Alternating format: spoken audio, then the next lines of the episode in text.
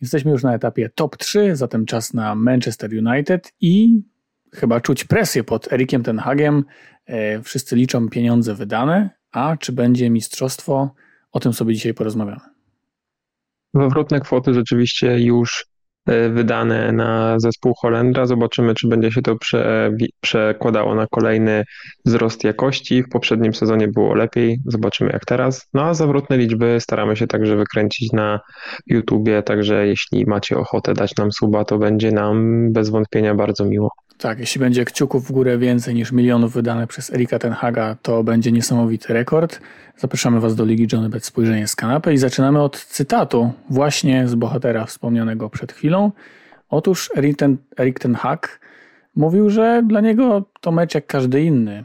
Na Enfield przecież to nie może być tak, że tam się wydarzy coś złego.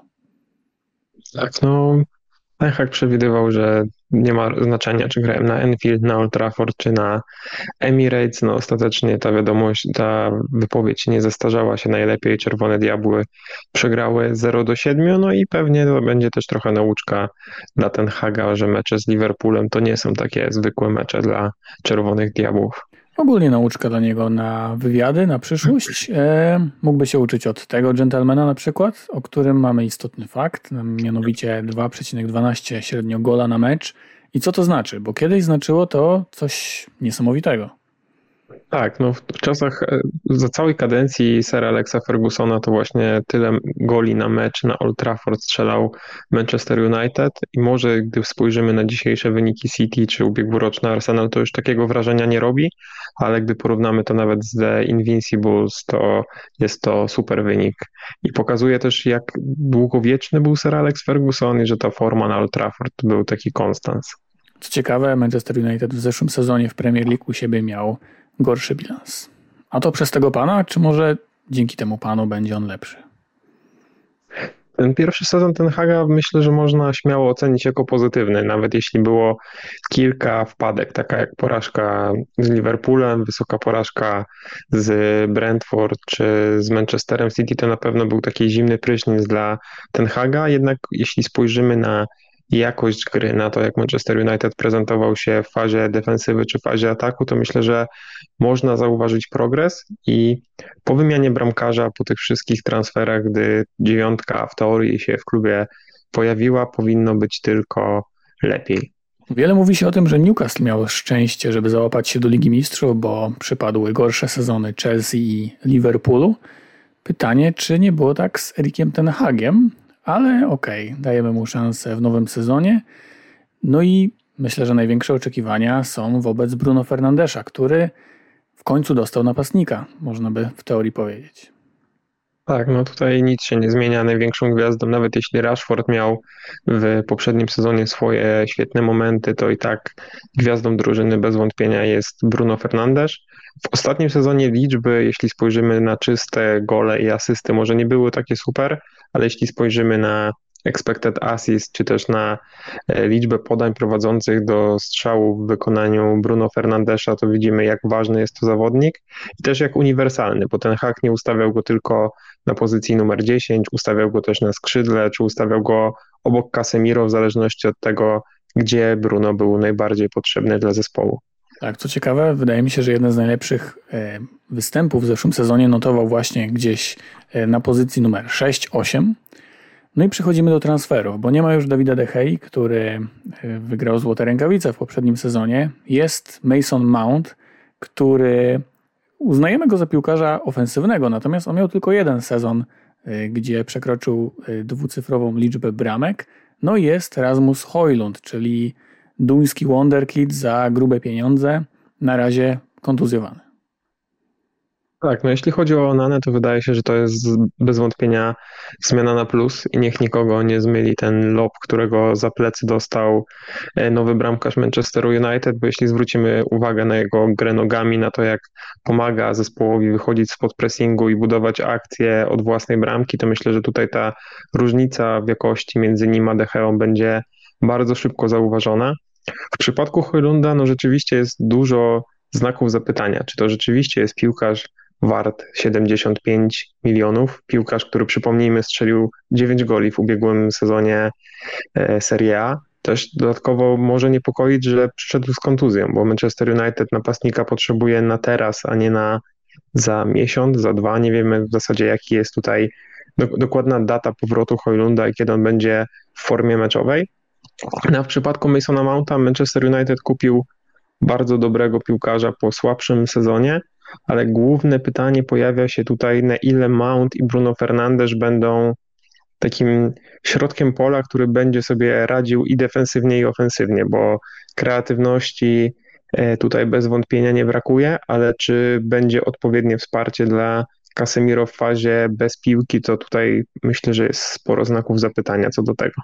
Tak, no proponuje się takie ustawienie właśnie Casemiro, Bruno Mount, natomiast y, brzmi lekko ryzykownie.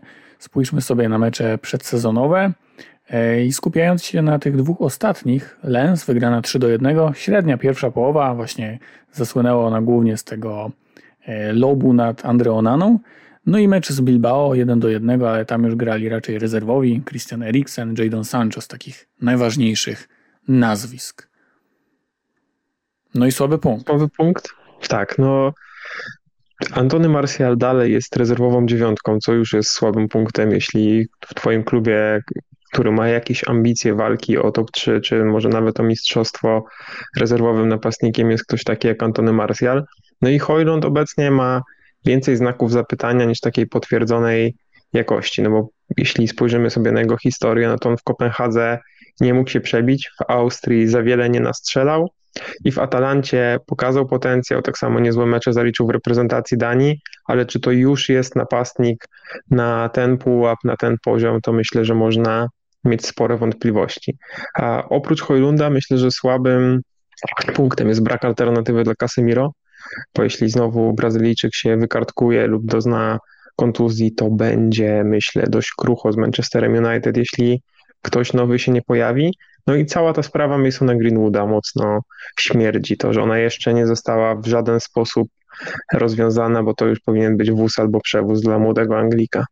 No zmierza to wszystko jakby do przeczekania. Także trochę tych słabych punktów w Manchesterze jest, mimo tych transferów, ale no Erik Ten Hag wciąż jest, yy, można powiedzieć, młodym trenerem na tym stanowisku.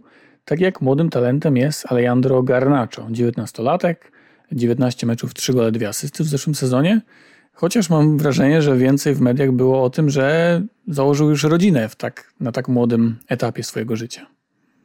No dużo też było wpisów, ale, ale Garnacho na temat numeru 7, na który bez wątpienia młody Argentyńczyk miał chrapkę, ale już tak abstrahując od jego pozaboiskowych perypetii, no to Garnacho miał hype większy niż te liczby, bo widać było że jest bardzo odważnym, utalentowanym dryblerem, że ma e, też piłkarskie IQ na dość wysokim poziomie, bo potrafi znaleźć kolegów, a nie tylko szukać strzału na siłę.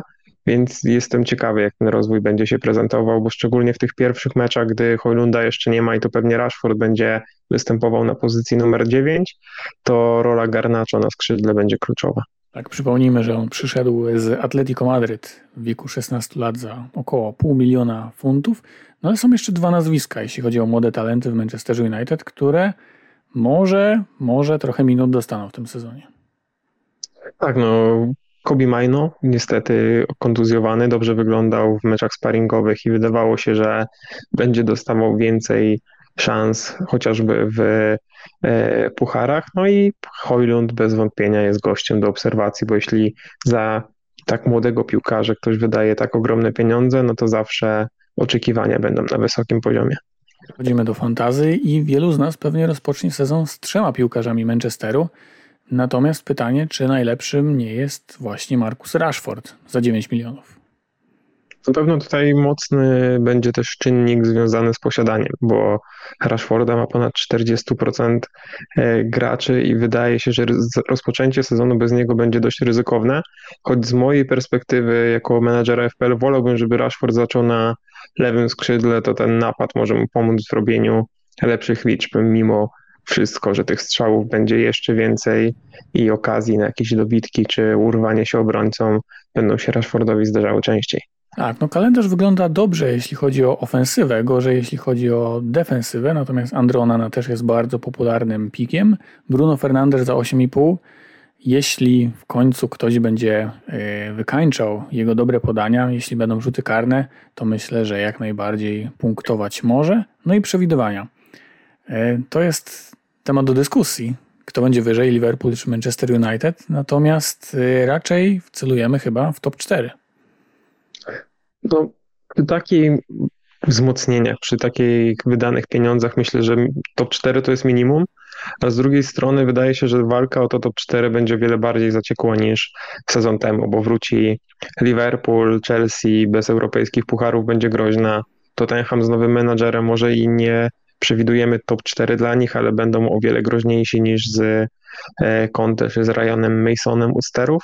Dodamy do tego jeszcze Newcastle, które również się wzmacnia w całkiem ciekawy sposób. No i ta walka o top 4 robi się na tyle fascynująca, że samo miejsce w czołowej czwórce to już będzie dobry wynik, a włączenie się do walki o mistrzostwo przy takiej maszynie, jaką jest Manchester City, to w ogóle będzie nie lada osiągnięcie. Ale że nie wspomniałeś o Arsenalu przy słowach o mistrzu potencjalnym i o maszynie, no nie wiem. Nie wiem, co na to kibice kanonierów. O Arsenalu znaczy, będzie... mam, Arsenal w top, mam Arsenal w top 4, żeby nie było, ale to pewnie posłuchacie w następnym filmiku, co myślimy o kanonierach.